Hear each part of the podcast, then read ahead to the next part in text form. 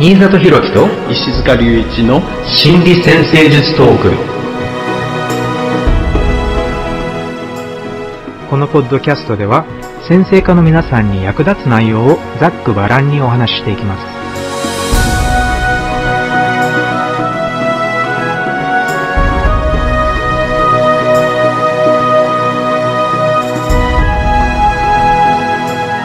はい、皆さん、こんにちは。新里博樹です。こんにちは石塚隆一ですよろしくお願いしますよろしくお願いします。はい、えー、今回は心理先生術における木星というテーマでお送りしていきます。はいえー、木星といえばちょうどね、昨日あたりにトランジットの木星がヤギ座に入りましたね。はいこの録音をしている直前に、そう。はいだから今まさしくヤギ座0度っていう、まあ、あの、いわゆるお羊ポイントっていう、とても強力なポイントにあるわけですけど、石塚先生はどうでしたかね？あの、私の方はなんか木星がこのヤギ座0に入った途端になんかすごく感じが変わって、いろいろなことに関してやる気がすごく湧いてきたとか、なんかそういう感じの、あ、これとこれをやり遂げなくっちゃとか、なんか、あ、こういう計画を立てなきゃとか、そういう感覚が自分の中から不思議にこう湧き上がってくるのを感じたんですけど、何かそういうなんか変化とかっていうのは、なんか経験されましたか？はいはい。私もねこの周りの人々まあ一緒にやっている例えば研究会みたいなのやってるんですけどね、普段はあんまり時間をそれほど気にせずに、まあ、長引いてしまったら、ああ、長くなったな、みたいな感じでやってたんだけど、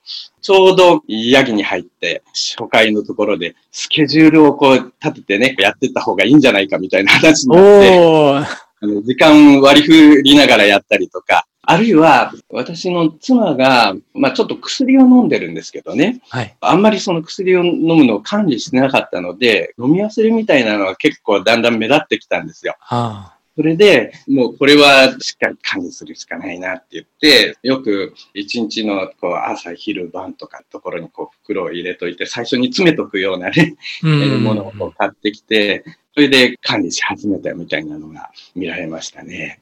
やっぱり時間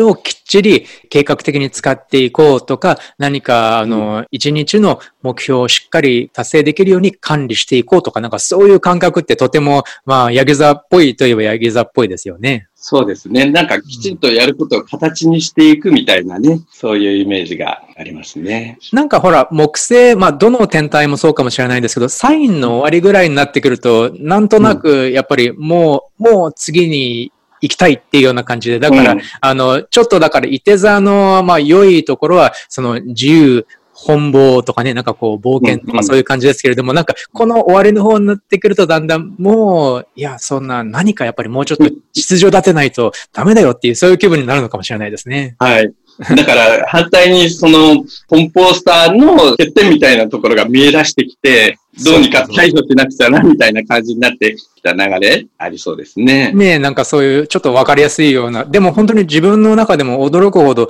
このムードの変化っていうのがあって、ああ、やっぱりこれは何かあるんだなっていうようなことをちょっと実感してしまいました。はい。興味深いですね。ねえ、興味深いですね。なんか木星とヤギ座って他に何かあのお話できることはあるでしょうか？まあ、例えばね、これ、木星がヤギに入ったっていうことで、これまあ、ちょっと基本的なところなんですけどね、うん。あの、いろんな考え方があるじゃないですか。木星とヤギをこう組み合わせるっていうことで。で、それは、例えば、ヤギのようなテーマが、まあ、拡大していくっていうような風なイメージを作ることもできるし、うん。でも、例えばね、厳格さみたいなのが広がって、だからみんながこうちょっと、あの、より厳格になっていくみたいな風なところで考えることもできるし、逆に、ヤギの要素の中に木星が入ってきて、なんか厳格な場の中により楽観的な要素が入って、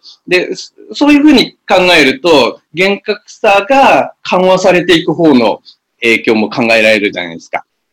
そうですね。あの、石塚先生が先ほどお話ししていただいたあの研究会でもうちょっと時間をね、あの、しっかりきっちりしようよっていうのは、どっちかっていうと前者の方ですね。厳格さが、うん。あの、実は私もいくつかあのボランティアやってるんですけど、いろいろな団体で結構大きめの団体で、で、一つの団体の委員会に入ってるんですけど、その中でもちょうどこのあたりで、まだ入ってないけど、もう木星がヤギ座入りするって時に、もうちょっとミーティングのやり方を変えようって、なんかちょっとあの時間の使い方がだらしなすぎるから、もうちょっと効率的にできるようにコミュニケーションのやり方も変えていきたいし、ミーティングの運営の仕方も変えて、で、一週間のミーティングの前の準備とかっていうのをもうちょっと、あの、一人一人きっちりしていこう。これ、英語だと self-discipline って言いますけど、これ、うんうん、これは、えっと、日本語でいい日本語っていうのはありますかね？えー、自己管理でしょうかね。あそうですね。やっぱり自己管理っていう感じ。なんかとってもヤギ座な感じがしますね。はい、はい。でもみんなそれを、あ、それは確かに必要だし、素晴らしいことだよねっていう、そういう感覚が今、この瞬間ではあるんですよ。うん、うん、だからそういう意味では、だからポジティブな形でそういう自己管理っていうアイデアが、まあなんかこう受け入れやすくなってきているっていう時期って考えると、うん、なんとなくトランジット木星のヤギ座に入ったという、こういう流れがなんとなくこうしっくりくるんじゃないかと思います。そうですよね。だからポジティブさにも加わって、だからやっぱりまあ両方の側面というかね、それがこう混ざって働いていくみたいな感じでしょうね。うんそう考えると割とポジティブに捉えられるような気がするんですけどね。やっぱり、ほら、自己管理ってできれば、あの、できないと目標の達成ができるかどうかっていうのにもかかってきちゃうから、やっぱりいい充実した生活を送ったり、人生の目標を達成したりっていう時に、やっぱりどうしても必要になってくる資質ですよね。うん、そうですね。うん、はい。あの、出生図で心理的な、まあ心理先生術っていう枠組みで木星っていうのを考えていくと、まあティル先生がよくおっしゃられていたのは、期待する報酬っていう言葉を使われていましたよね。はい、はい。期待する報酬。で、このあたりをもうちょっと考えていってもいいかもしれないですね。なるほど。うん。まあ、報酬っていうのはね、あの、とっても木星について考えるときに、洞察の深まるキーワードだと思うんですよね。うん、ただ、一つね、この報酬っていう時に、まあ、いろんな次元の報酬があるじゃないですか。うん、どんな次元の報酬について言ってるのかなっていうところをもうちょっと焦点定めた方がいい気がするんですね。はい。なんか年齢によって変わってくるかもしれないしね。あまあ、そうですね。うん、はい。だから、木星っていうと、一応社会天体なので、うんだから、社会的になっていく、集団へ参加していくっていう、その集団への積極的な参加を促すような意識、うん、まあ、促すような報酬っていうような形で考えると良さそうな気がするんですよね。確かに、特に大人になってから、成人してから社会に出て、いわゆる報酬、得られる報酬っていうのは、大体そういった集団の中で認められたり、もうちょっとこう、新たなより良い地位を与えられたりとか、そういう集団からの良いフィードバックとか、または権威者、上役であったり、社長とかであったり、そういった権威者から良いフィードバックをもらえたり、報酬をもらえたりっていう、そういう経験すごく多いですよね。はい。だから、まあ、もしかしたら、こう、ちっちゃい頃はね、その集団自体が規模がちっちゃかったりとか、そういうような形かもしれないし、で、だんだん成長していくと、その集団が大きくなっていったりとかね。あるいは、まあ、この成長を促す、その成長っていうのは、より活動範囲を広げていくっていうようなところを考えてもいいのかもしれないですけどね。そういうような方向の報酬っていうふうに考えられるかもしれないですよね。例えば、単純にある行動を促進しようっていうような状況だったら、まあ、金星的な、まあ、快感原則みたいな感じの報酬って、それもこう、それは、なんか甘いものを食べるとかね、うん、あの、そういうのも、ある行動パターンをこう、促進するための、こう、報酬みたいなところでは考えられるかもしれないんですが、まあ、この木星っていうところで考えれば、何らかのこう成長、あるいは集団への参加みたいなところを焦点にして考えていくと良さそうですよね。あの、そう、その快感原則っていうのは面白い視点で、特に金星と快感原則、そして木星の報酬とどういう次元の違いがあるのかっていうのを考えるのとても面白いと思うんですけど、例えば、子供の頃は、なんかちょっとこう、甘いものとかもらえるとすごい嬉しいっていうのがあるんですよね。だから本当にちっちゃい子供だとちょっとだからこう飴を大人からもらっただけですごく幸せなんですよね。だけど大人になってから何かそういう甘いものとかをもらっても、特になんかこう、普通にいつでも食べている場合には幸せにはならないんですよね。うん。うん、まあ、人によるかもしれないけど、でも、あの、例えば、もういつもいつもなんかこう、もう習慣みたいに、もうとにかく、あの、甘いものばっか食べてるっていう人に、その人が、だからもう一つ目のアイスクリームとかを食べたとしても、まあ、美味しいとは思うけど、幸せにはならないんですよね。うん。っていうのは、なんでかっていうと、もう新しくなくなってしまったからだっていうことも大きいと思うんですけど、ど。だから、その成長っていうのは、大体の場合は何か新たなものに触れるとか、新たなことを発見する、学ぶとかって、そういうのとよくつながっていると思うんですけど、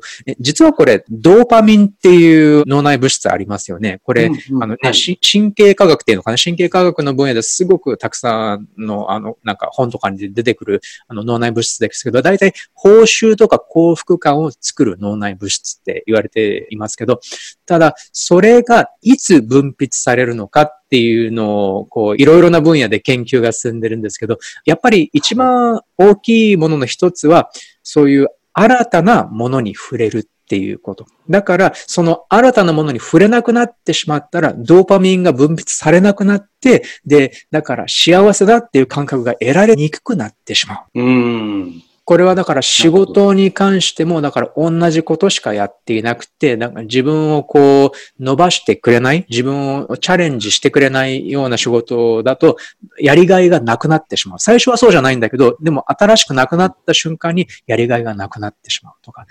だからこういうのをどういうふうに防ぐのかっていうようなこともやっぱり、なんかお仕事についてマネジメントの本とかにも結構書いてあるみたいですけど、でも結構簡単に誰でもできるようなこととしてはやっぱりなるべく新たな経験を日常に組み込んでいく。つまり、新しいところに旅行してみたり、新しいレストランに食べに行ってみたり、新しいものを学んでみたり、常に何かこう、新鮮な経験ができるようにするっていう、そういうことだけでドーパミンが分泌されるとか、なんかそういうお話もあの読んだことがあります。はい。もうこのドーパミンがね、分泌されるいろんな経験の種類をこう考えただけでも、木星ととっても関わるところがわかりますね。そうそう。あの、冒険するっていうのかな、あの、やっぱり新たなね、ものに挑戦していくっていうところのテーマ、とても関わりますよね。うん。はい。あの、旅行とかもそうですね。すごく木星らしい活動ですけど、やっぱり行ったことがないところに旅行するっていうことで、やっぱりものすごく刺激がありますもんね。脳全体に刺激を感じて、やっぱりこれはなんか旅行される方はわかると思うんですけど、もう全然だから日常と違う刺激があって、世界が全然あの違った、なんかこう、色づいた世界が見えるっていうのはあると思うんですよ。これもやっぱりそういうふうに、えー、頭の中でいろいろな脳内ホルモンみたいなのが分泌されているっていうことなんでしょうね、旅行の時。はい、はい。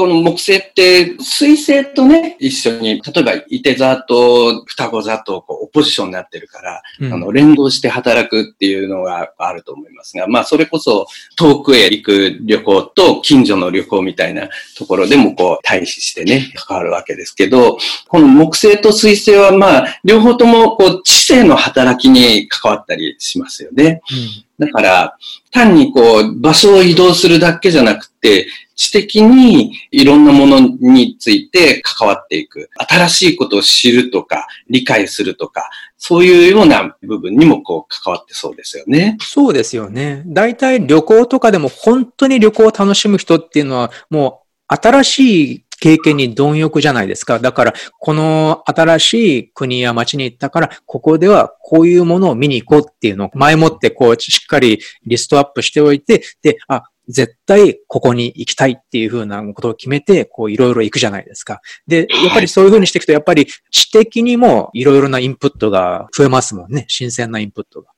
だから、ただ単に違うところに行ってホテル出ないっていうのだと、あんまりだからそういうなんかドーパミンがたくさん分泌されるってことはないかもしれない。うん。うんあと、この双子いてとかね、その水星木星が支配しているサインを注目してみると、柔軟のサインに関係してるっていうところもありますよね。その柔軟サインっていうところに注目をしてみても面白いかなと思うんですよね。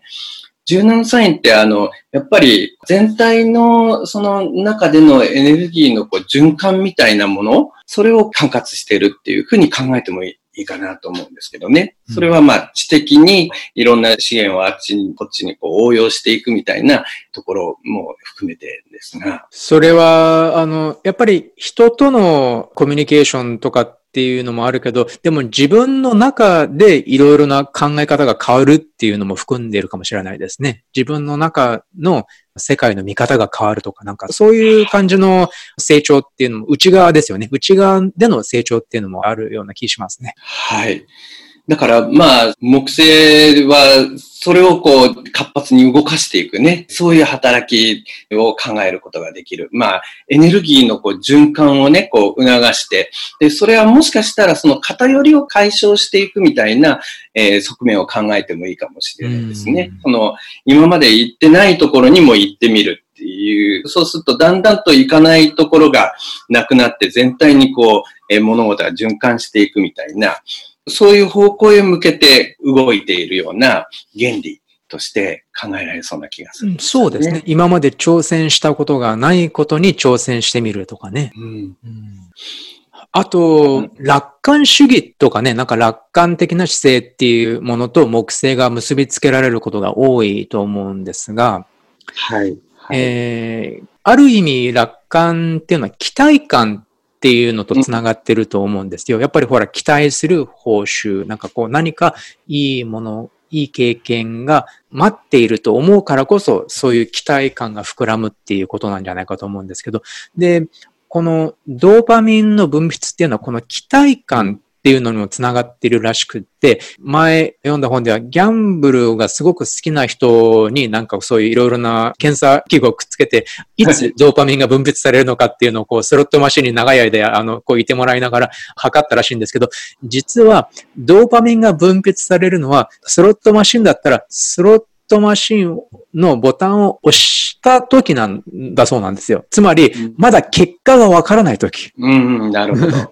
だけど、その結果がわからない時に常にドーパミンが分泌される。つまり、だから勝ち負けによってドーパミンが分泌されるわけじゃなくて、その勝つかもしれない？っていう、その期待感で幸せな感覚が得られる。これは実は私もなんか家族で宝くじを買うのが好きな人がいるんですけど、なんかこう宝くじを買うだけで結構幸せな気分。あの、私全然ちょっと違うからわかんないんですけど、その気持ちが。だけど、そのやっぱり宝くじを買っただけで結構幸せな気持ちになれるっていう、そういうのをちょっと目の当たりにしてると、あ、やっぱりこの期待感っていうのが、その脳内ホルモンを出してるんだなっていうのがなんとなくわかるような気がしました。だから、木星とギャンブルって結構繋がってますよね。はい。まあ、新しい方向へこう動いていく、まあ、動くっていう、動いてる途中は、まだね、結果出てないですからね。うん。その、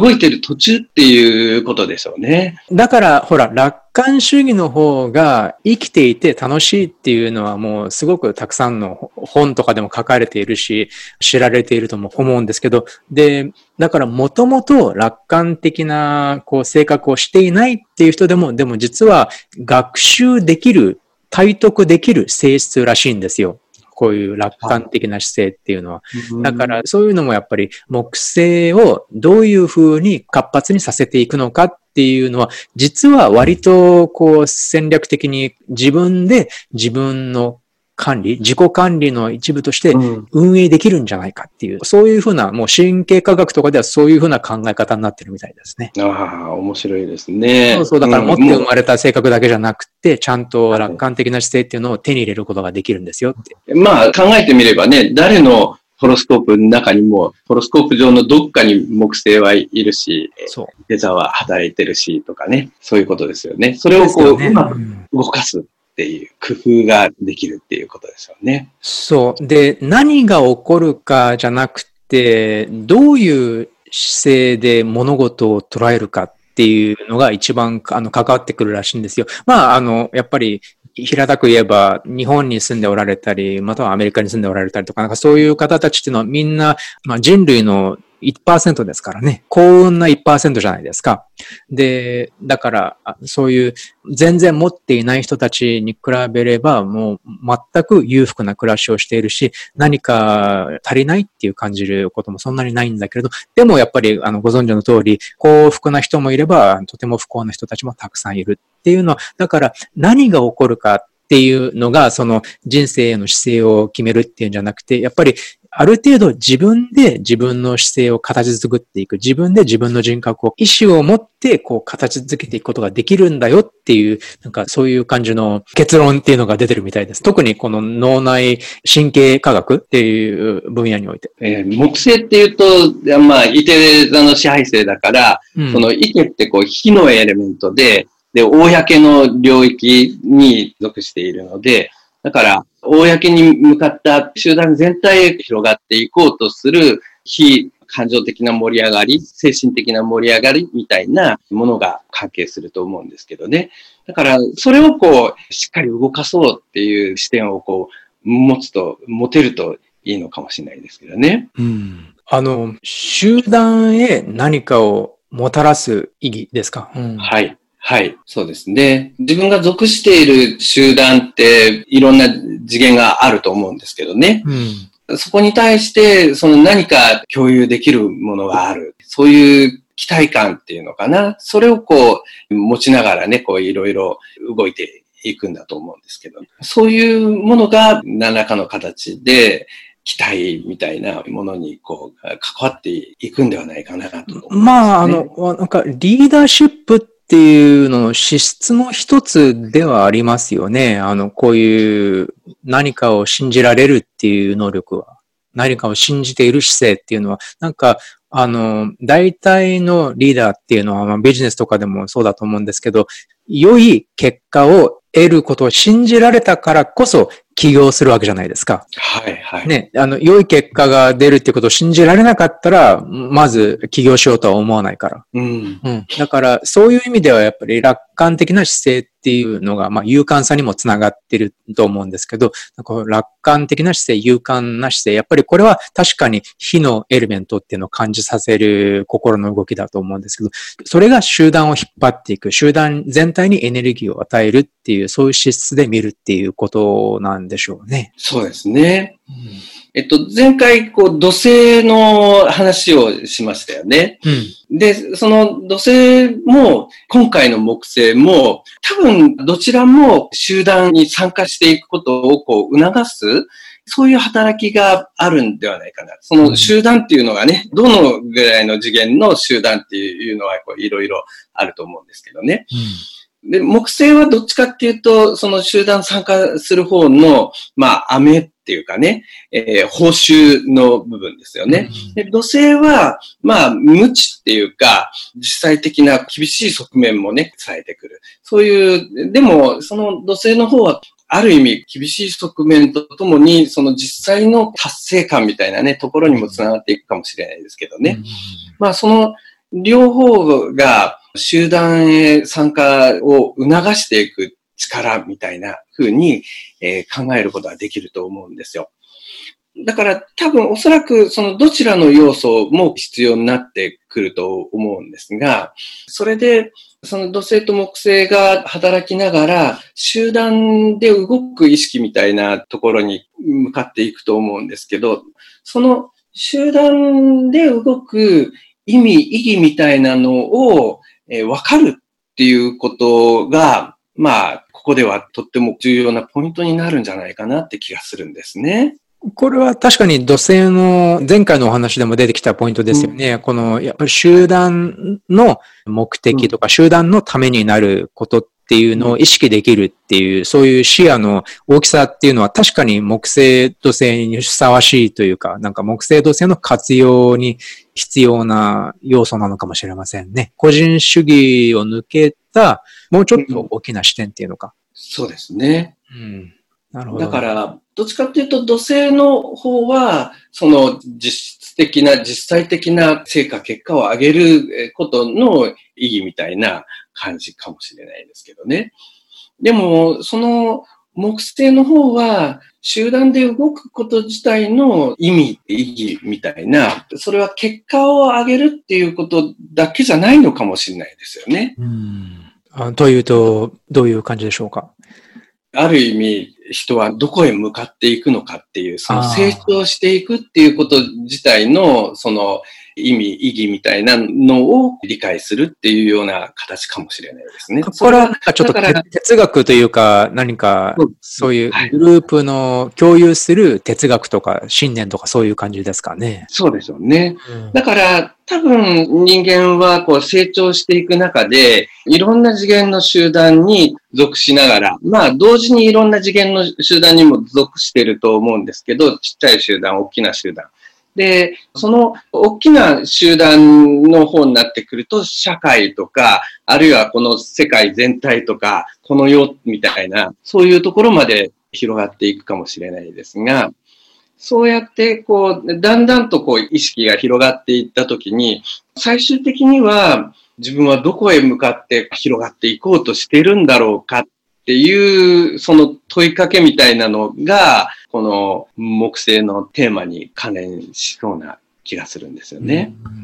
私たちはどこに向かっているのかっていう、そういう感覚が、まあ確かに個人の人生においても、そして集団の一員としての自分、そして集団全体にとっても結構重要な質問ですよね。そうですね。うん、はい。なるほど、なるほど。だから、そういう部分について何か、その、なんていうのかな、しっかり感じて、そういうエネルギーにしていくみたいなことができるようになっていくと、楽観的な姿勢を体得できるような感じなのかもしれないなって思うんですけどね。うん、なるほどね。やっぱり、まあ、向かう方向を信じられる向かう方向がより良い方向に向かっているっていうことをビジョンとして持てる人の方がやっぱり当然楽観的に生きられるっていうのはあるかもしれませんよね。はい。うんこれは結構、時にはなかなかその良い未来を信じられなくなってしまうっていうこともありますか？ら、うん、なんか辛い経験が続いたとかね、なんかそういう長年いろいろフラストレーションを抱えて生きてきてしまったっていう場合には、なんか木星がちょっとだから不機能状態に陥ってしまうっていうこともありますもんね。うん、そうですね。うんある意味、この木星ってそういう、まあ、信念とか、あるいはこれは宗教的な信仰心みたいなものにもこう関連するのかもしれない。まあ、哲学っていうところ、まあ、ですね、えー、っていう部分もあるかもしれないんですけど、だから、その宗教とか、まあ哲学もそうかも、哲学っていうのも、まあだんだんこの心理学みたいなのの理解になってくるのかもしれないですけどね。うん。そういうのは、もしかしたらもともとそういう成長していこうっていう気持ちをずっと持ち続けていくことって難しいじゃないですか。うん、うん。うん、なんかまあ、時にはその期待感を失ってしまったりとかね、うん、そういうこともあるかもしれないけど、そういうような時にどうそれを改めて動かそうかとかね、そういうことにもしかしたら関連して、そういう文化ができてきてるのかもしれないですよね。うん、やっぱり重要ですよね。ど、うん、人は人生のどの段階において、どこに向かって生きるべきかっていうのは、やっぱり今だってね、そんなに答えが出ているかどうかって言われると、なかなか、やっぱりみんな一人一人勉強して探っていかなければいけない問題のような気がしますよね。はい。うんまあでもやっぱり先生術はそういう問題にも深く関わってきているから、まあ木星を助けてくれる、まあそういう使い方もやっぱり先生術、先生化としては可能なような気がしますが。そうですね。うん。うん、そういうところにもね、とてもこう応用していけるといいですよね。うん、まあ特にほら迷っているからこそ先生科に会いに来るっていうね、そういう人もたくさんいらっしゃいますから、うん、やっぱりそういう面では先生科自身の哲学観というかそういうものもちょっと必要なのかもしれないですね。はい。うんちょっとでは、えっ、ー、と、いくつか質問が来ていますので、えー、また質問に答えながらもうちょっとお話ししていこうと思います。はい。えー、最初の質問です。トランジット木星は太陽か軸以外は一般人はあまりいい作用を受けにくいかと思いますが、その影響を最大限に活かすためにできることはありますか、えー、つまりトランジットが太陽か軸以外のポイントにトランジットするときに、その影響を最大限に活かすためにできることはありますか？っっていうご質問ですね。はい。木星の働き。これ、まあ、どの天体もみんなそうかもしれないですけど、作用を受けるっていうふうに考えると、それはあの、なんていうのかな、受動的にこういう状態が起こっていくみたいな感じだと思うんですけど、うん、確かに人生の中でね、自分がこう意図しないでこういろんなことが起こってくる側面っていうのもあるかもしれないですが、天体の働きっていうのは、そういう部分ばかりじゃないっていうところだと思うんですよね。やはり、その、象徴なので、その象徴を意識的に動かすっていうところを考えていくといいかもしれないですよね。意識的に動かして、その通りになるかどうかっていうのは、もちろんね、わからないけど、でも、意識的に動かしながら、その効果をね、こう焦点定めてね、経験していく、そういう姿勢を持つことが重要なんじゃないかなって気がするんですが。うん。だから意識的に、例えば今回のお話で出てきたのでは、新たな経験をちょっと計画してみるとか、その時期に合わせてね、または新たななんか学びが得られるような講座とかに参加するとか、または新たな挑戦を自分でしてみる。新たなものに挑戦ができる、そういうものをもうちょっと時期的にあの、木星の時期と合わせて計画してみるとかね。なんかそういうふうに、ちょっと冒険してみるっていうのもいいんじゃないかと思います。そうですね。うん。なんかね、積極的になれるテーマをこう意識できるといいんでしょうね。だって意識していないとどうしてもマンネリなパターンに陥ってしまうっていう人はなかなかね、結構多いんじゃないかと思うんですけどね。うんそうするとなかなか木星っぽい感覚は得られなくなってしまうかもしれない。あまりにもマンネリになってしまうと。はい。あと、あの、もしかしたら、それは外側でいろいろね、こう、新しいことを探すっていうところも考えられるかもしれないですが、自分の内側を見て、何かこういうところを改めてね、追求していったらいいんではないかっていう、それはもしかしたら自分自身のいろんな過去のね、こう、いろんな経験を振り返ってみてもいいかもしれないですけどね。えそういうところから何か未来の開拓をできそうな領域みたいなのをこう、ヒントを得ることができるかもしれないなと思います。う、そうですよね。あと、振り返るんだったら、振り返って自分が何かこう、成功してきたこと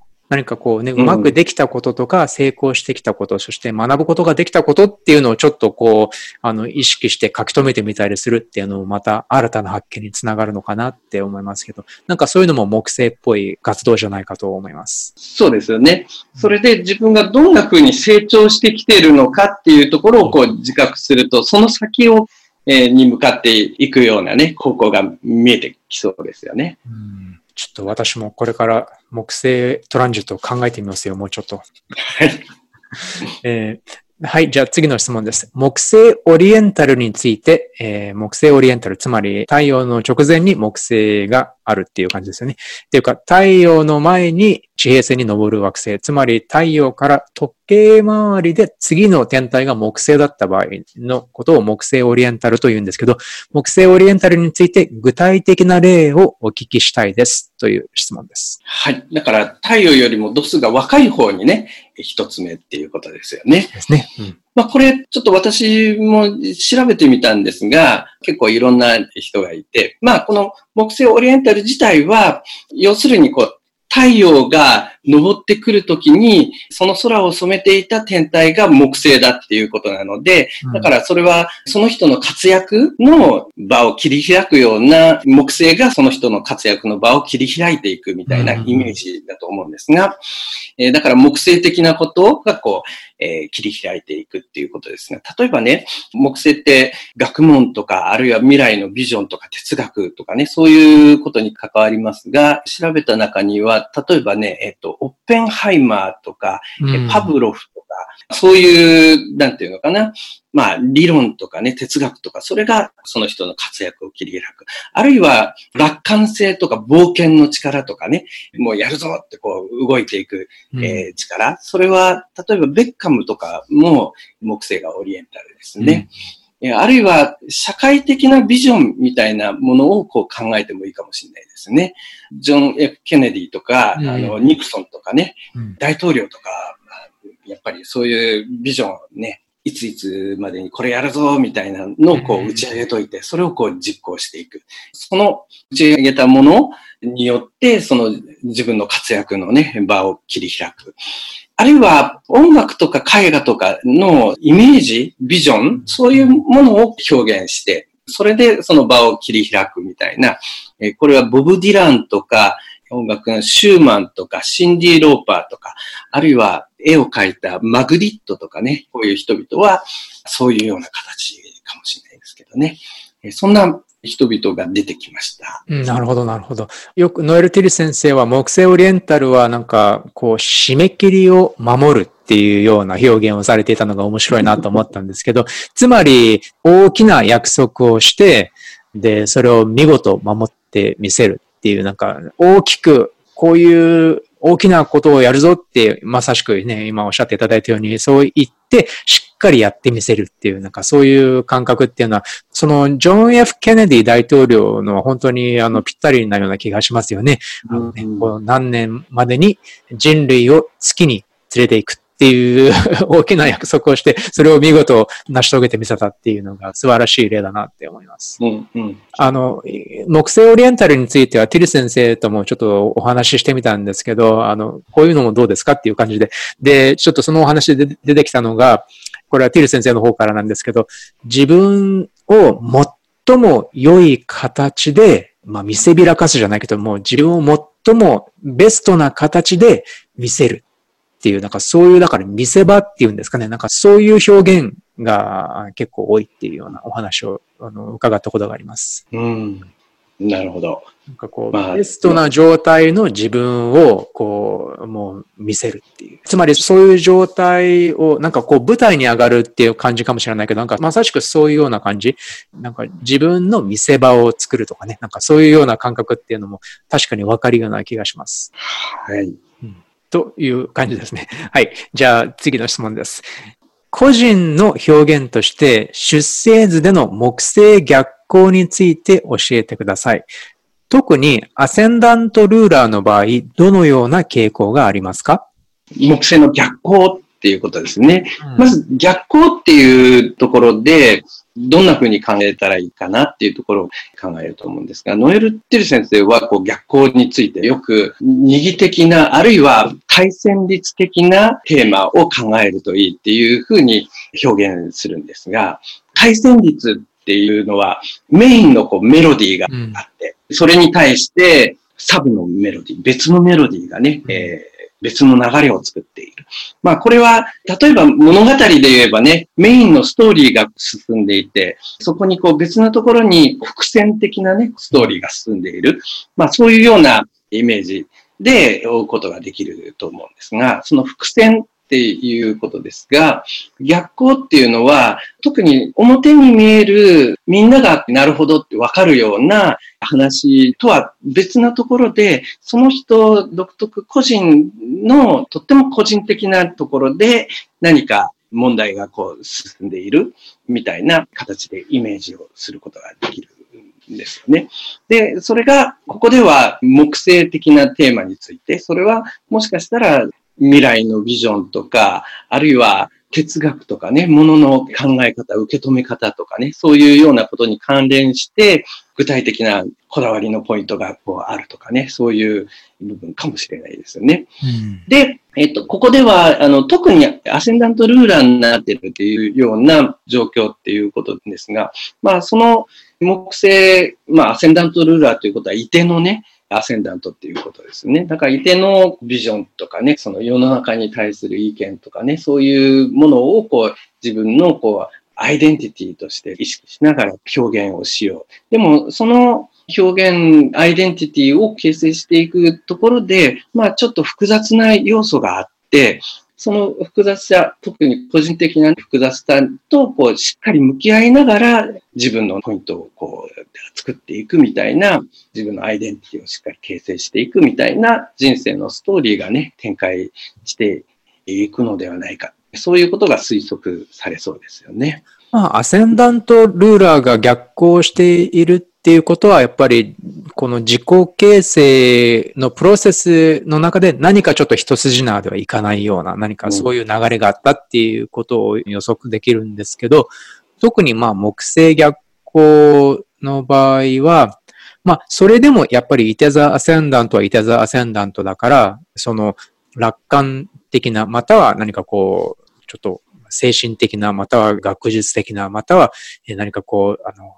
冒険心いっぱいなとかね、なんかそういう表現っていうのはやっぱりあるのは間違いないと思うんですが、ただ、その木星逆行っていう形を取るっていうことは、何かその自己形成の中で、それをちょっとまあ難しくするような要因。なんか、だからこう、ストレートにそういった自由な自分を表現するのを難しくさせてしまうような要素っていうのが物語の最初の方にあったのかもしれない。で、でも、それでも最終的にはそのイテザ・アセンダントとしての表現っていうのを、まあ、目指すっていうことになると思うんです。あの、オプラ・ウィンフレーさんっていうアメリカではものすごく有名なあのニュースキャスター転じてトークショーの一番視聴率を長年誇っていたオプラ・ウィンフリー賞の司会を務めていて、それからあとはもうあの自分の雑誌とか自分の番組とかをやってる本当にメディアの女王様みたいな人がいるんですけど、彼女はイテザ・アセンダントで木星が逆行しているんですけど、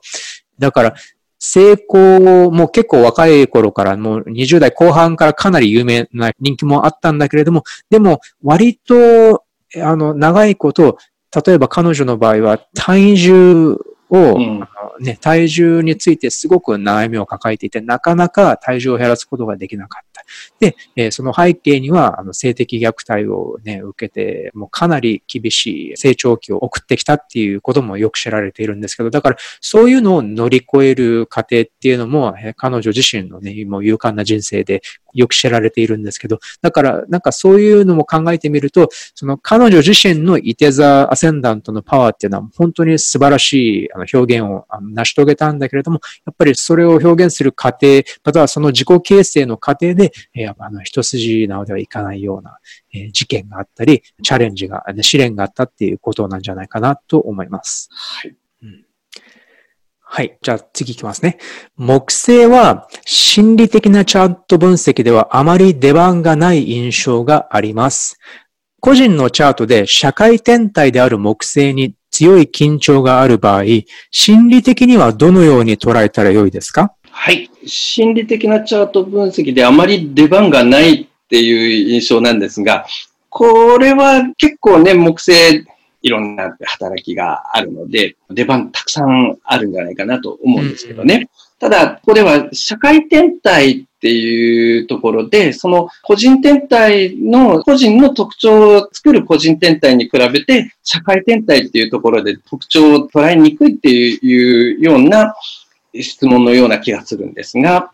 特にチャートで考えたときに、まあ、私は特に人間っていろんな人と関わっていく、社会と関わっていく、集団と関わっていくっていうところが人生の中でね、えー、とっても重要な成長の機会になっていると思うので、だから、えー、よりこの社会天体と関わる部分っていうのは、とっても重要な成長のね、側面ではないかなと思うんですよね。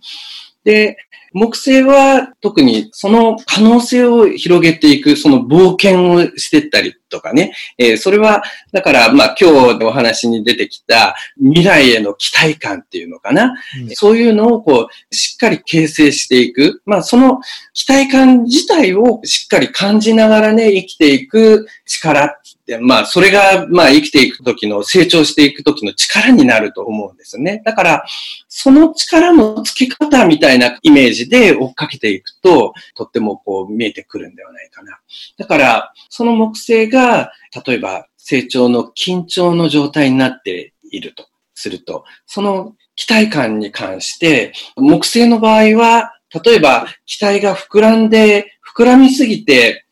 それで、まあ、なんか失敗をしてしまう。で、失敗をすると、今度はシューンとこう、えー、しぼんでしまって、今度期待をできにくくなるみたいな形で、こう、あの、膨らんだり、こう、しぼんだりみたいなね、えー、そういうところが、こう、とってもポイントになるんではないか。だから、その、あんまりね、その、膨らんだりしぼんだりっていうところの影響が大きく受けすぎてしまうとコントロールしにくくなるので、そういうことに関する理解をこう深めてね、うまく適切な期待感っていう未来の期待感を持ちながら人生を進めていける状態を作っていく。そういうふうにしていくにはどうしたらいいか。みたいなところを木星の周囲からね、考えていくと深まるんではないかな気がします。うん。あの、良いポイントがね、今二つおっしゃっていただいたような感じがしますね。集団におけるその経験を表すのかもしれないし、またはその膨らんだりしぼんだりするっていうの、これちょっとあの、すごく重要なポイントだと思うんですけど、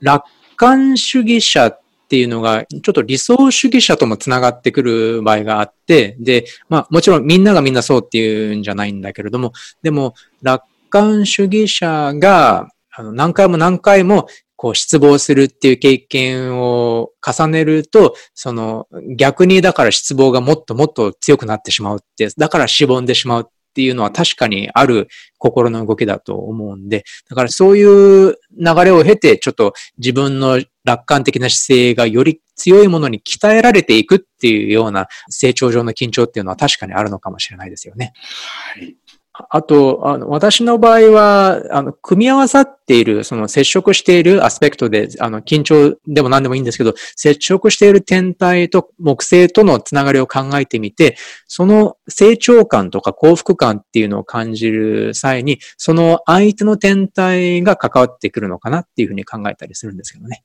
だから、あの、火星だったらなんかそういう運動とかそういう肉体的な活動っていう意味も、あの、あるのかもしれないし、水星だったら学んだり、なんかこう文章を書いたりとか、または、あの、なんかお話をしたりっていうことなのかもしれないしとか、そういうふうに考えてみたりすることも結構あります。まあ、出番はたくさんあるような気がしますね。はい。では、最後の質問です。一般的に木星コンジャンクション太陽の時期、これはトランジット木星が太陽と重なる時期は幸運だと言われていますが、例えば来年そのような時期を迎えるクライアントさんにどのような言葉で伝えたらよいですか？えー、っと、この幸運っていう言葉は、ちょっと抽象的っていうかね、どんな風にね、意識を向けたらいいか分かりにくいような気がするので、で、ともすると、ちょっと受動的な期待をしてしまいがちなところがあるんではないかなと思うんですが、でも、木星と太陽のコンジャンクションっていうことは、その太陽のね、能動的な、その人の意思、個性をね、こう表現をする。そういうことに対して、まあ、可能性を開いていく、それこそ社会的な報酬がね、得られやすくなる時期っていうふうに考えることができるので、適切な方向にね、自分自身を表現してみる。活躍の場をね、探してみる。門を叩いてみるとかね、いろんなこう、挑戦をしてみる。そういうのが良さそうな気がするんですが。うん。あの、やっぱり太陽っていうのは自分を示すすごく強力な象徴ですから、木星が重なるっていうことは、自分がこれから、ね、先ほどおっしゃっていただいたような、自分がこれからどの方向に向かうのかっていう、そういう感覚であったり、自分がどのような方向に向かって成長していくのかっていう感覚でもあると思うんですけど、だからそういう意味では、